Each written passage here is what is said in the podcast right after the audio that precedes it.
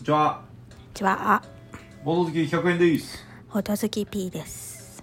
はい。2021年振り返る？春中量級編。えー、っと、前回の放送はですね、2021年を振り返ろうって言って、楽しかったゲームを上げてこうって言ったんですけど、まあ、ラジオトークっていうアプリでやってるもんで、12分なもんで、重げを言ってたら終わってしまいました。前回気になる人はそれを見てみてください。見てみて。聞いてみてください。で今日はそれ以外のゲーム軽から中量級がどうかなという形。でまあ2021年発売じゃなくて2021年私が初プレイっていう感じですね。で P さんのベストを聞くっていうのを全く忘れてたので時間があれば聞きましょうん。う OK ですか？はい。まあ、100円のベストより多分 P さんのベストのみんな気になるかもしれないですけど。まあいいでしょはい。うでえっとですね。早速。初プレイで良かったものその1コネクチームですね。ほい。どういうゲームかっつうとまあ合わせましょうみたいなことやるゲームですね。うん。冬食べ物といえばやってみます？せーのおでん。餅みたいな。あなかった。みたいななそういうのをみんなで協力してやるゲームなんですけどこれは非常に良かったと思いますね。B さんどうですか？うん。うん。まあ、いいんじゃない？僕はもともとこの合わせましょうのゲーム好きなんですよ。うん。それをボードゲームにちゃんと協力ゲームに仕上げてくれたのはかなり嬉しいゲームでした。ねうん。コネクチケンビルさんあざすって感じ。次。次はですね。これはめちゃくちゃ全然新しいゲームじゃないですけど初プレイしたの実は今年っていう。うん。クク21ですね。うん。P さんやったことあります？やった。あれはなかなかいい体験ができるなっていう。隣の人と交換するかしないかだけなんですけど。ん？で基本するのかでもそれだけでドラマが生まれるあれはなかなか素晴らしいゲームだなっていう飲み会とかでもできそうでもなんか難しかった。だ難しかった？うん。確かにカードの効果が結構あるからね一回では分かんないからね P さんもなんか途中で終わってたよね確か前ゲーム会でやってた時そうだっけ。まあでもね、クク21はね、めちゃくちゃいいゲームだなと思いましたね。なんつうか、非常に分かりやすいけど、めちゃくちゃ盛り上がるし、あと人数の対応の幅が広いんですよ。まあ、なるべく大人数の方が面白いだろうけど、それはすごいいいゲームだなという思いました。はい。NEXT! で、で、で、ビス20ですね。これは全く知らないですよ。うん。これ何かっつうと要は協力ゲームで1から20までをどんどん言えていけばいいんですようん。でも4名でやったら12345 6と1人ずつ1から234とバラバラ,、あバラ順番ずついっていくと、うん。それだけで簡単ですけど、クリアすればするほどどんどんこう条件が加わってくるんですよ。例えば2と12は反対に読めよみたいな。うん。うん。11232みたいな。あとかなんか8を読む人はなんか頭をポリポリしながら読めよとか。そういうのがどんどん加わっていってめっちゃシンプルなんですけど。面白そう。そうこれなかなか良かったんですようん。買おうか迷ってます。これは買っていい？どうですか？やって、やってないもん。じゃあこれ買わないとできないいやビス20はね非常にいいゲームだなっていうふうに思いましたうん。次えっとですねドラゴンドラフトっていうゲームですねうん。これは、まあ、幅から出てる幅幅大人幅って言われてるシリーズでこれやったことないですよねピーさんうん。これはねめちゃくちゃいいゲームでしたよなんかねカルマとかも大人幅の 1, 1個なんだけどうん。なんかルールはすげえ分かりやすいしルー運の要素もゼロなんだけどなんかゲーマーでも普通の人でも楽しめるっていううん。かなりいいゲームだなっていうふうに思いましたドラゴンドラフトぜひ一度やってみたいですうん。多分買うことはないかなと思いますけどねあんまりなんか僕が持ってる環境では立ってづらいようなっていうかいっぱいやっちゃったんで短い期間。でうん。ちょっとお腹いっぱいかな少しは。うん。でもいいゲームです。持っててもいいぐらいって感じ。うん。次。グラスロードですね。グラスロード1回だけやってるね P さん。うんやった気がするな。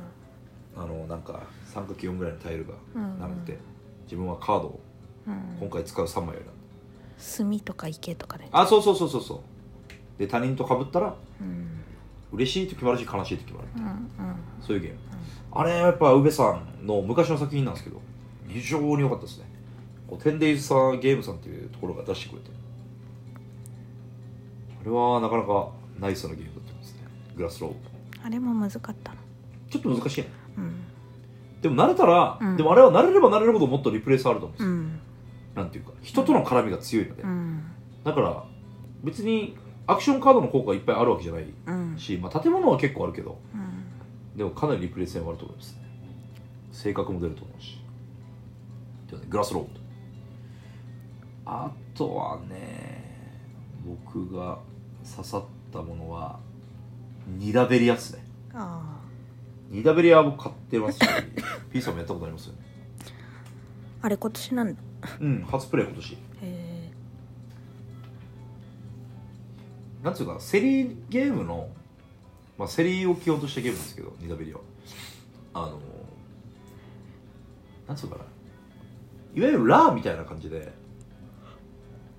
ああいう金額が決まってるものを選ぶセリっていうのは結構好きなのかなって思いました。うん。どういうことかっつうと自分が 100, 100円100均持っててそのうちこれをある商品を買うのに何金まで出せるか自分で自由に決めれるじゃなくてあれって例えば1金5金10金15金を持っててそれをどこに配置するかみたいな、まあ、ラーに近い感じなんですよ感覚、まあああいうセリはかなり面白いなっていうふうに思いましたっていうのがニダベリアです。ねあとはうん。まあいっぱい面白いのあったけどもう一個ぐらい言うのであればぱり。これかな？えーっと。ああ悩むな。あエモランですね。エモーショナルランキング。これはもう完全にパーティーゲームですけど。なんかシチュエーションっていうのがいっぱいあって。あと感情カードみたいなのがいっぱいあって。例えば学園祭の悲しいこと。うん。でそれをなんかそれぞれが書いて、うん。自分の順位担当の順位があるんでそれを当ててもらう親にみたいな。うん。これはねなかなかいいゲームだなと思いましたね。なんかそれぞれのうん。価値観が分かるというか。うん。この人にとって5位ぐらいっていうものがいよいよそれ全然1位ぐらいでしょうん。そういうドラマが起こるのはすごいいいなというふうに思いました。今何分ですか収録時間。8分。まあいかにもいっぱいあるんですけどね。横浜新商店ローランドライトとか横浜新商で面白かったね。あ面白かった？うん。紙ペン。うん。そう今年は紙ペンも結構豊作でしたよ。うん。ガンジスの紙ペンも面白かったし。うん。非常にねロココの仕立てもすごい良かったですよ今年初プレイで。うん。チームプレイってゲームも良かったしストリームスクロスってゲームも良かったしうん。スペースエクスプローラーズっていうゲームも良かったしラミーセブンティーっていうのも良かったしオルレアンも良かった。ヌースフィールドも良かった名前だけどんどん上げていく。そうだね。なん、まあ、カートグラファーも良かったね紙パンで言うと。紙パン？紙パン。グランズ・オブ・カレドニアも良かったし。サンファン2も最高。スパイトリックスも良かった。百科審議官も良かった。と、まあ、名前だけいっぱい言いましたが。はい。もう中量級から軽量級でまあ一番ドカンときたのはうん。まあ僕の中では、まあ、これからもずっと使い続けるだろうなって意味でコネクチームかな。うん。老若男女いけるでしょうこのゲームはということで。すごく僕の中では刺されたゲームですね。うん。あとワードゲーム好きだなって思わせてくれるゲームでした。うん。じゃあここで P さんの良かったゲーム。あと何分ですか？2分半で。P さんの今年のベスト何ですか？いつからが今年なのかがよく分からんけど。はいでもクリプテッドは楽しかった。クリプテッド良かったですね。 P さんはクリプテッド4人の容疑者タギロン等々この論理推理系というかああ結構好きなんだなってこそうね。でもクリプテッドが好きだからって言ってその4人の容疑者と、うん。あとなんかもう一個昔とあのブラックスワン。あそうそうそう。やらせてもらったけど下手くそだった。全然楽しかったでしょ。まあ楽しかった楽しかった全然当てきれんかった。あとは？あとあと何したかな今年。あのあれフィエスタフィエスタだった？ああ死者の祝祭？うんうん最近だけど。あのなんか有名人のヒントが書いてあれよかっうん。たあそう？うんあれ楽しくなかった？いやまあまあよかったよ。なんかあれあのなんだっけ？絵描くやつエセ芸術家？じゃないじゃない。えっとテレストレーション。あそうそうそう。のなんか絵描かない版みたいな。まあまあまあまあ。そうね。まあもう海底隣に渡すって伝言ゲームっていうシステム自体がもうちょっと面白さをうん。